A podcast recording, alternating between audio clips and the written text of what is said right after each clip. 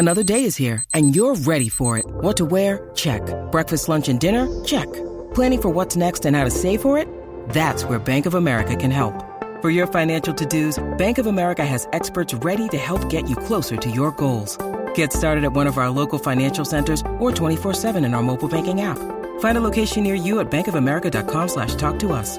What would you like the power to do? Mobile banking requires downloading the app and is only available for select devices. Message and data rates may apply. Bank of America and a member FDIC. Welcome to Curaleaf, a medical marijuana dispensary. Whether you're a longtime patient or you're just getting acquainted with this incredible plant, Curaleaf of Pennsylvania is honored to guide you along your medical marijuana journey. This is the Blue White Breakdown, the premier podcast for all things Penn State football. Talk about culture. It's something that should show up in every aspect of your program.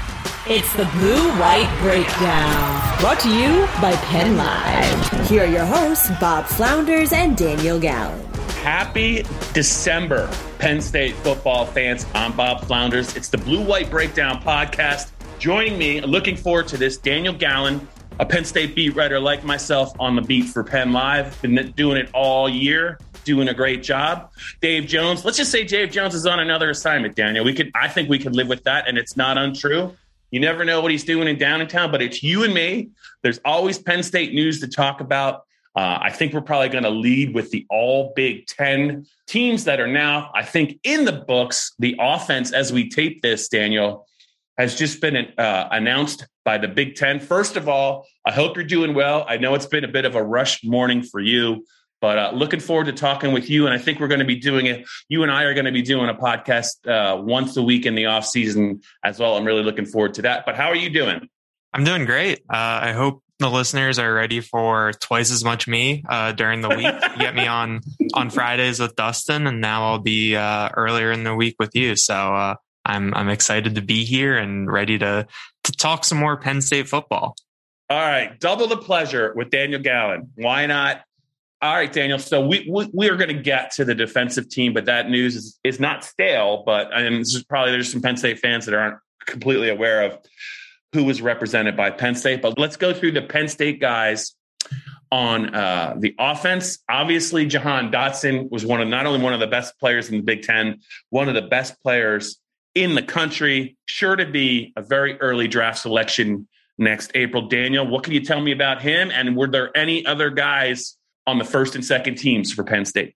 So Jahan Dotson was the only Penn State player to make a first or uh, second team for the All Big Ten offense, and mm-hmm. I think for anyone who watched the yeah. Penn State offense this year, that that's not much of a surprise. Um, yeah. I was trying to to do a little work ahead a little bit, do a little brainstorming, and outside of Dotson, uh, that was the only guy who I think performance wise uh, merited all Big Ten selection that high. You had a couple other guys that I think ended up getting votes based on reputation. Um, yeah. But you look at Dotson, first teamer for the media, second teamer by the coaches uh, for all Big Ten.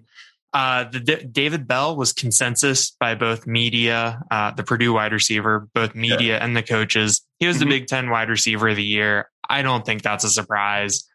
And then Chris Olave uh, got voted uh, first team by the coaches. Uh, Garrett Wilson was second team by the coaches. Jackson Smith-Njigba was third team by the media uh, and third team by the coaches. And then Jayden Reed uh, from Michigan State was third team for both. So I think obviously you look at the Big Ten wide receiver picture this year, it's you're splitting hairs. Um, I think especially especially with these types of awards where you're trying to balance production um, with kind of the versus the prospect where. Dotson's mm-hmm. production is better than Olave's, but in some people's eyes, Olave yeah. might be a better wide receiver. Garrett Wilson might be a better wide receiver. I don't really have a, a problem with kind of how that shakes out. I mean, I do think that eye test wise, Dotson was such yeah. a magnetic player uh, and such a gravitational player, but no surprise that he gets uh, at least a you know he makes one first team uh, for all Big Ten. Uh, he was a third teamer by both the media and the coaches last year, so unsurprising there. And for a conference that's known for kind of ground and pound and yeah. its running backs, I mean the wide receiver talent in the Big Ten this year was was absolutely great. And especially when you factor in a guy like Dontay Demus from Maryland got hurt at the beginning of October. It's another talented guy that isn't factoring in here. So that's kind of that's how it shook out uh, in terms of kind of the the headliners, I think, for the offense. Dotson was second team coaches. Is that right? All Big Ten coaches? Yes. So the first team guys on the coaches ballot at wideout were Bell, Olave, and who was the third one? Just Bell and Olave. They're only oh, two they wide receivers. Three. Okay. Yeah. I think, don't you think that's something maybe they want to think about? Maybe the way that the game is played now, I mean, with the spreads, maybe maybe it is time for three uh, first team choices at wideout. The Big Ten is usually slow though to do stuff like that. I mean, I think even if you just bumped it out to 12 guys um, yeah. for first team, just add the third wide receiver in there, still have the two running backs and the tight end. I I don't think anyone would really have a problem with that. Okay, let's go through it. Uh, let me. I'm going to throw some uh, first team names at you real quick. Uh, obviously, I'm going to guess that the quarterback was Ohio State's C.J. Stroud. The interesting thing for me was I had a vote. Uh, by the way, if you think the uh, way they handle it, the All Big Ten handles it with the release and how they how they stagger it. You should try voting for this thing. The the setup is it's it's something. I'll tell you. It's not uh, it's not easy on the eyes. There's a lot of work to be done, and that's another thing they need to really think about moving forward. But I thought running back was an interesting position to name two of them. I've said all year, and even going before the Ohio State Michigan game, Daniel, I thought Hassan Haskins was was by far the best runner Penn State faced this season. I thought his performance at Beaver Stadium in a very tight game. I, I, I mean, if he didn't do what he did, I mean, Michigan obviously is not going to win that game. Uh, got a lot of hard yards, got a lot of carries because Corum was out. He hurt them as a receiver in the passing game. Uh, but I also know there's TreVeyon Henderson and there's some other people. There's there's that Wisconsin back, that true freshman. So I wasn't sure how that was going to shake out. I'm going to guess it was Henderson and Hassan Haskins, but I could pro- I could probably be wrong on this. You're you're missing the guy that we just saw over the weekend, uh, Kenneth Walker. Uh, oh my god, I cannot believe I blanked on him. Oh, that's sad. Haskins and Walker were the the consensus first team selections, yeah. and then Henderson and Braylon Allen, who I think in Dave Jones's stead, I have to mention that he was 17. Um, that they were they were the two uh, consensus second team selections. Yeah, I apologize to Kenneth Walker. That was bad oversight. It should have been. Yeah, I think they got it right. I think they got it right. I think Henderson, the Ohio State back, is is a is a great talent, but you know, aside from two carries in that game, and one was a big one against Penn State, he had to work for his yards. And I thought Haskins did a lot more uh, he was a, a, more physical player. Good for him. And then he validated, you know, his first team selection with what he did against Ohio State. I know there's a lot of love for Tyler Linderbaum in the uh, college football world. I know he was the first team selection on the offensive line, Daniel. I'm sure it was unanimous, both uh, media and coaches. Any other uh, any other news on the offensive line that kind of uh, first and second team that kind of caught your eye? No, not really. I think that you see kind of the the familiar names. Uh, you've got a couple Ohio State guys uh, in there: Munford, Petit Frere, guy from Wisconsin, uh, Seltzner, and then the the big Minnesota tackle, um, Daniel. I'm not going to try to pronounce his last name, but yeah, I mean, we saw some pretty good offensive line play. Um, this this season. I have the I have an all Big Ten vote for the AP, and I gotta complete my ballot this weekend. So I think I'm going to be diving into some yeah. some highlights and, and trying to look at some of these guys because offensive line play you're really splitting hairs there. I think it's uh, yeah. easier to easier to see the guys that aren't doing their jobs because that's yeah. a lot a lot more noticeable than sometimes than the guys who are doing their jobs, unless it's someone pretty spectacular. Yeah, and since you saw the Penn State offensive line play play a lot, not doing their jobs, I think that phrase probably fits uh, your description of some of the line play you saw. So no Michigan guys on the first team, no Michigan offensive, or was there one? Uh, none on the coaches, and then for the media, uh, Andrew Stueber. Okay, uh, yeah. made it. I'm glad at least one of those guys made it. I'm sure they had some representation. Excuse me, on the second team. All right, so we're at, who were the Penn State guys, if any, that were third team selections, so we can look at that. So Rasheed Walker uh, was yeah. a third team selection uh, by the media. He was honorable mention according to the coaches. Mm-hmm. And then uh, no one else made first, second, or third right. team. Uh, Sean Clifford, honorable mention for both coaches and media, which I think, given kind of the the step forward that he took this year, I, I think that's deserved. I did think it was overall. I did think the quarterback uh, selection was interesting.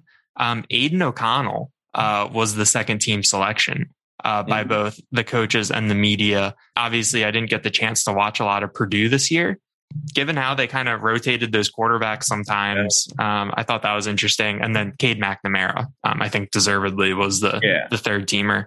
After Clifford, uh, Juice Scruggs, honorable mention uh, for both coaches and media. Brenton Strange, the tight ends, honorable mention for media.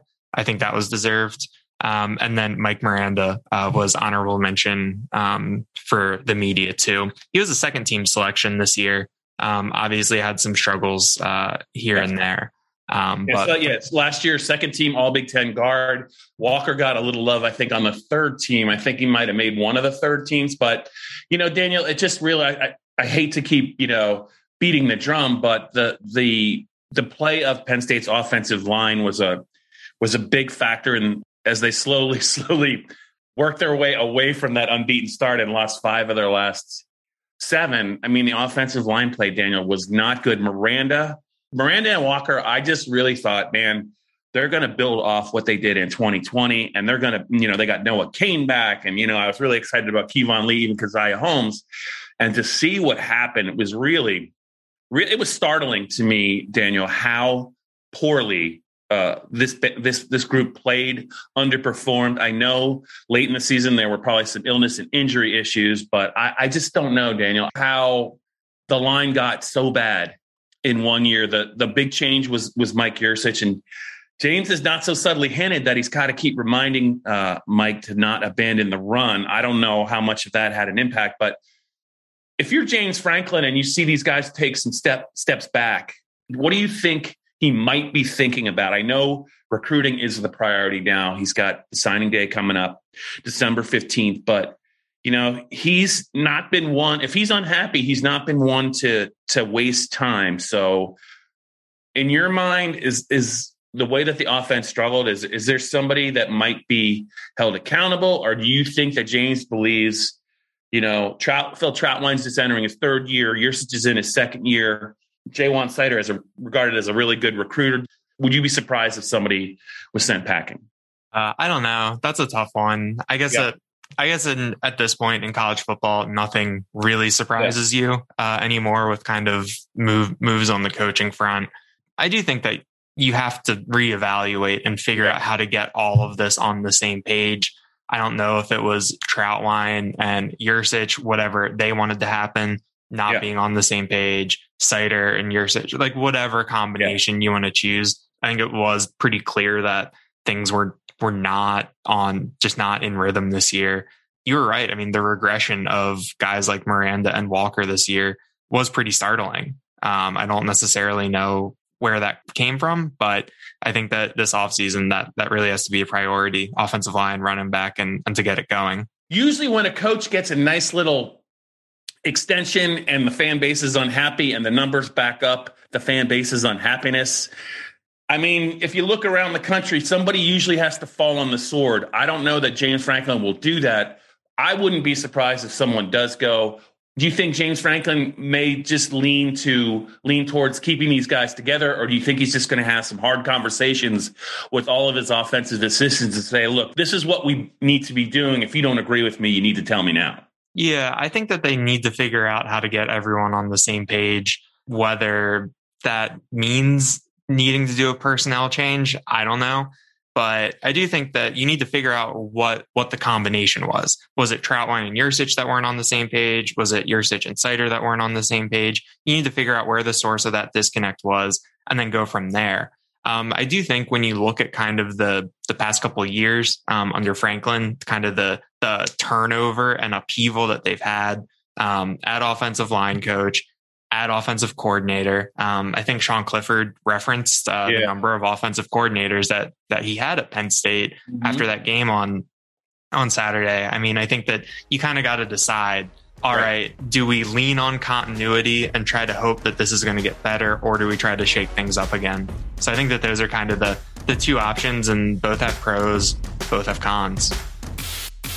This is the Blue White Breakdown. Welcome to Curaleaf, a medical marijuana dispensary. Whether you're a longtime patient or you're just getting acquainted with this incredible plant, Curaleaf of Pennsylvania is honored to guide you along your medical marijuana journey. Have questions? Visit us at curaleaf.com or stop in to see us at any of our 12 locations. Let's talk medical marijuana and let our confidence become yours. The Brent Pry news, which obviously Dave and I talked about, Dave Jones and I talked about on an earlier Blue White Breakdown podcast. We can certainly do that. But I mean, Brent Pry always kind of flirts with, uh, you know, it, this was nothing new for him to be considered um, but this was a high profile job, and he's turned down some jobs that were not as as good as this job. But that one, you know, you just the minute you relax on the Brent Pry possibly leaving beat, there there he goes out the door. So I, I have a funny feeling with the transfer portal coming and going, with maybe uh, a couple of coaching changes possibly, and with recruiting, all that stuff. The next five six weeks, I think, are going to be very interesting. I think got to be prepared for everything. I didn't even mention the bowl game announcement that's coming on Sunday, but we probably would be remiss not to talk a little bit about the All Big Ten uh, selections on defense. I'm much more familiar with those, uh, as, as, are you. You've been doing a great job of getting all that stuff out there on Penn Live. But Daniel, I, I, I thought it was a no brainer that Arnold Ebiketie and Jaquan Brisker were going to be first team choices that did come to pass. What did you make of Penn State's representation on the all Big Ten teams first, second, and third? Yeah, I mean, I think that the Penn State defense was one of the best units in the Big Ten and one of the best units in the country this year. And I think that that was accurately reflected in the voting from from the coaches and the media. If you go through it uh, between first team, second team, third team, honorable mention, 10 of Penn State's 11 starters um, all picked up some honor. And you have a really good case that maybe if the season was two weeks longer or something, Derrick Tangelo uh, would have sure. been the 11th because he was playing at a, at a very high level um, down the stretch after PJ Mustipher went down. So Ebiketie and Brisker on the first team, no brainers, like definitely. Uh, PJ Mustipher on the second team was a little bit surprising given that he played less than half of a season. Mm-hmm. But I think that um, that was voted on by the coaches. So I think that that's kind of uh, some respect for him and, and the value that that he adds. Uh, Ellis Brooks, second teamer in the coaches vote. I think that that that makes a lot of sense. He was very productive. wasn't necessarily as as flashy as Brandon Smith and Curtis Jacobs. Smith was third team by the coaches, um, honorable mention by media, and Jacobs was honorable mention. Um, but I think Ellis Brooks was kind of he was just consistent in the middle. Yeah. And that's kind of what you want out of that job. Keep going down the list. Uh, Ji'Ayir mm-hmm. Brown uh, on the third team for the coaches. Uh, he had 56 solo tackles this year, which is a lot. I got a Joey Porter Jr. also made uh, third team defense. I got a couple emails asking about that. Um, you know, there were some struggles down the stretch, I think. Absolutely. And I don't think people were happy with the penalties, but I thought that his overall body of work this year was fine and that obviously you got to get the penalties cleaned up. But I don't know. I mean, with corner yeah. playing cornerback today, whether it's in the NFL, college football, it's there's little like such little things. I think that like one of those pass interference calls against Michigan State, the guy just kind of stopped or slowed yeah. down and he ran into him. And yeah. you can't do that, but also how do you get out of the way? Right. Yeah. Those are correctable things. Those are correctable things, Daniel. He's in terms of they ask him that he they allow him to play a lot of man to man, and I thought he's a physical player. And I, I, I, still think that he's another guy. You know, you talk about guys.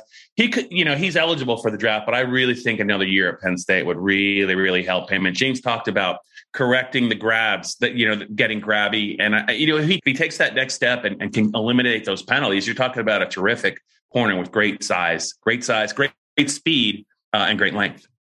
Yeah, definitely. I think that maybe like at the at the halfway mark of the season, he looked like a guy that could definitely go. But I think down the stretch, we kind of saw it where if yeah. he could kind of do the Brisker thing, where you come back and you go from day yeah. two or early day three to potential day one um, in the draft, and then to round out the rest of the, the all Big Ten guys, Jesse Luketa, uh, a third teamer, uh, an honorable mention. Tariq Castro Fields, honorable mention, and then Curtis Jacobs, like I already mentioned, um, as honorable mention. So, yeah, a lot of familiar names there, and a lot of guys who made big plays this year. Yeah. Very happy for Jesse Luketa, who really, I mean, he was a starter, but he wasn't. Tarburton played a lot. Nick Tarburton played a lot, but more often than not, Jesse came off the bench. He missed a game. I think he missed the Maryland game. Mm-hmm. So the production I thought was tremendous. His his versatility, his athleticism, uh, his leadership. He's come a long way.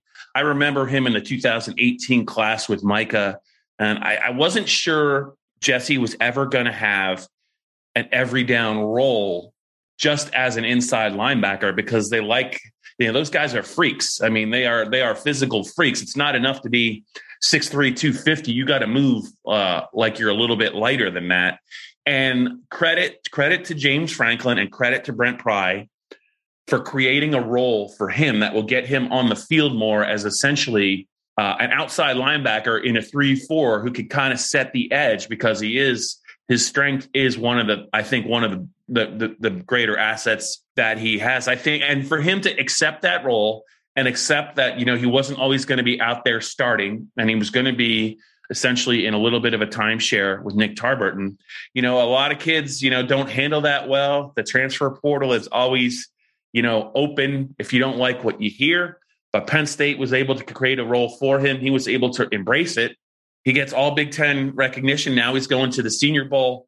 Uh, I'm very happy for him. I, I think he has exceeded, I think, maybe his expectations at Penn State. Just one quick thought on Brandon Smith. You know, his first eight games uh, in big in the Big Ten this year were literally first team or, or second team all uh, all Big Ten caliber.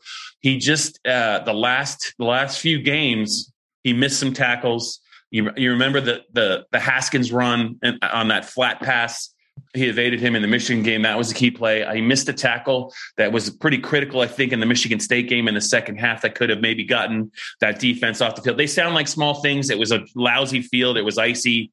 Penn State fans uh, zero in on that, but I'm telling you, athletically, he is he is very close to being a tremendous player. I know he's already on the NFL radar.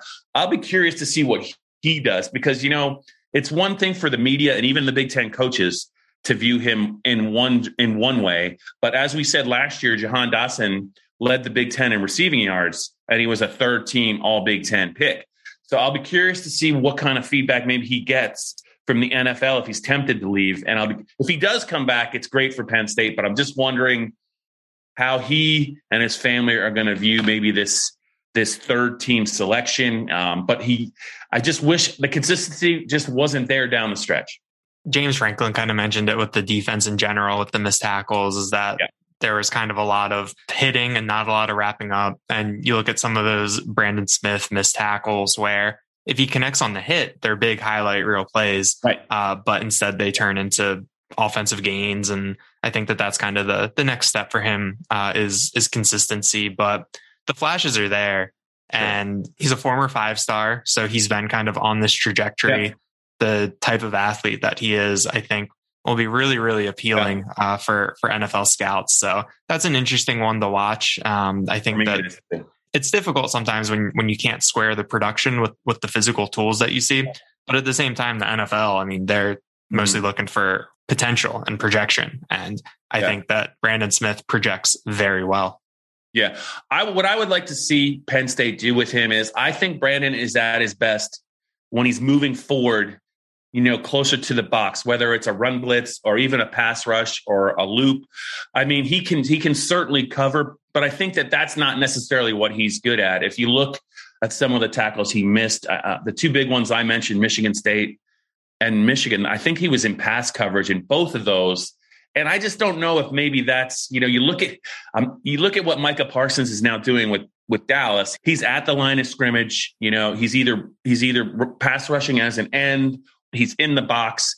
Once in a while, they'll use him to cover. But I just think that with Brandon Smith, I think the more they have him doing closer to the line of scrimmage, I think the more impact he's going to make. I wonder if he would come back, if you would see maybe a more uh, a different looking Brandon Smith uh, in 2022 with an with an emphasis on blitzing and and and even pass rushing. Late in Micah's career at Penn State, they turned him loose in that in the Cotton Bowl against Memphis. You know, at the end of his second year, and the results were just astounding. And he was he's kind of just been able to build on that.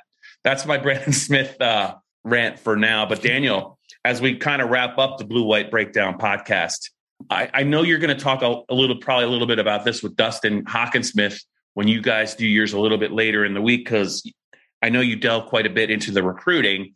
As we get closer to signing day with no Brent Pry, should the Penn State fans be concerned at all about? You know, I, I don't think that they. I don't think they should. I don't think that any Penn State verbals are are thinking about you know leaving because Brent Brent Pry is not there. How, how do you look at that? Yeah, I kind of look at it at it similarly. I mean, this class has been together for so long, yeah, and seems to be pretty tight. That I mean, there's always the chance that there's going going to be movement. That's just kind of the the nature of the beast. That's the nature of this business. Um, so it wouldn't be a surprise if there's a little bit of shuffling down the stretch. But I think that when you look at kind of the guys on uh, the Penn State staff that are kind of the the game changers, I think that that's more Terry Smith, Ja'Juan Seider, um, maybe Taylor Stubblefield. Those are the guys that mm-hmm. um, I think do a lot, a lot of heavy lifting and kind of really define uh, the recruiting and, and putting the class together. So obviously, there's a chance a guy could have had a really close connection uh, with Brent Pry. There's a chance that he saw this defense. That's the defense that that he wanted to play in. But I think that the way that this class was constructed, when it was constructed, and how it stuck together I think that there's not really running the risk of a of a raft of decommitments uh, in the next two weeks. Yeah, and it'll, it'll, be interesting to see what James does with uh, you know because when you replace Brent Pry, you're replacing a guy who wore a lot of hats at Penn State. You know, James Franklin wears ten as the CEO. You know, I, you can make a case of Brent Pry wore five or six. You know, he was he was James's confidant. You know, they they had a great relationship. He was, you know, a recruiter. He was the linebackers coach. He was, you know, he was the coordinator. If you're the coordinator, you really got to know everything about the defense, the back end, the core, all of it. So it's a pretty critical hire, I think, for for James. And I'll be curious to see who he picks. But if you pick a defensive coordinator, your next defensive coordinator, if he doesn't have any experience coaching linebackers, that could potentially be a problem. I wonder how he's going to attack this issue because I know that Joe Lorig, I think on his his title at Penn State, he he's the special teams coordinator, but I think he also has a he's also the coach of the outside linebackers. I don't know if that's still the case. Maybe there's a way that you could have him just coach the linebackers if James chooses just to go with a defensive coordinator that does not have experience with linebackers. I just thought of that at the last second because I was like, how is he going to solve? Oh, wait, Joe Lorig can coach linebackers. Duh. Maybe that's the fix. I wanted to ask you one if you had any thoughts at all on what what you think Brent might do, and also my other question to you is where are you going to fit in time to play that guitar that's behind your le- over your left shoulder uh, under the pennant? Don't think you don't think you could sneak that behind the plant. Don't you dare try and. I can't believe James Franklin didn't spy that uh, when he was asking you questions. But I see a guitar. Is there going to be any time this offseason for you to play that guitar? So one, your thoughts on Pry. Two, can you can you get some guitar time in?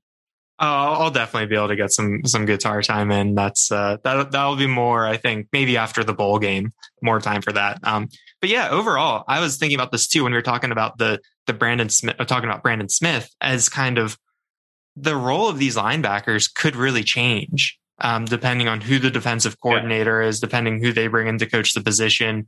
I know that James uh, highlighted it during a one of the Wednesday nights, talking about how Penn State played three linebackers more than a lot of other teams, Correct. especially and against kind of spread offenses with three wide receivers on the field. They'd keep three linebackers out there, line up Curtis Jacobs over the slot, and I thought that that was really interesting, especially I mean, I spent three years covering a Jim Schwartz defense that the base defense was essentially nickel for most of it. I mean, the the third linebacker was kind of a an afterthought. So I thought that that was really interesting, and I'm kind of interested to see if that uh, if that continues, how that philosophy changes.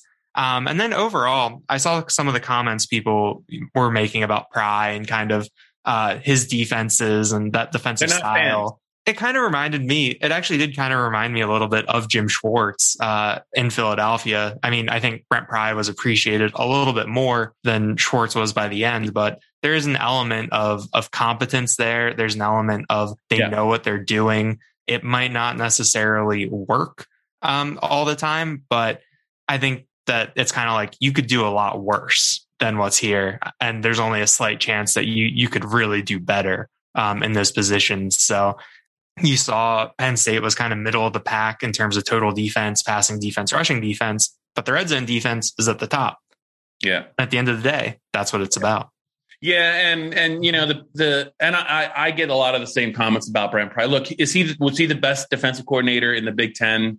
No, he wasn't. But he was his teams. I thought were always well prepared. I thought one of the things that really worked against Brent Pry was that you know other than 2016 and 2017, and uh, I'll tell you exactly why. Penn State fans still have not forgotten that 2016 season when they scored 49 points in the Rose Bowl and lost to USC because and they had like a big lead in the fourth quarter you know, and then the, you know, the next year they're at Ohio State and they they lose 39-38 and they're up 15, I think, in the fourth quarter.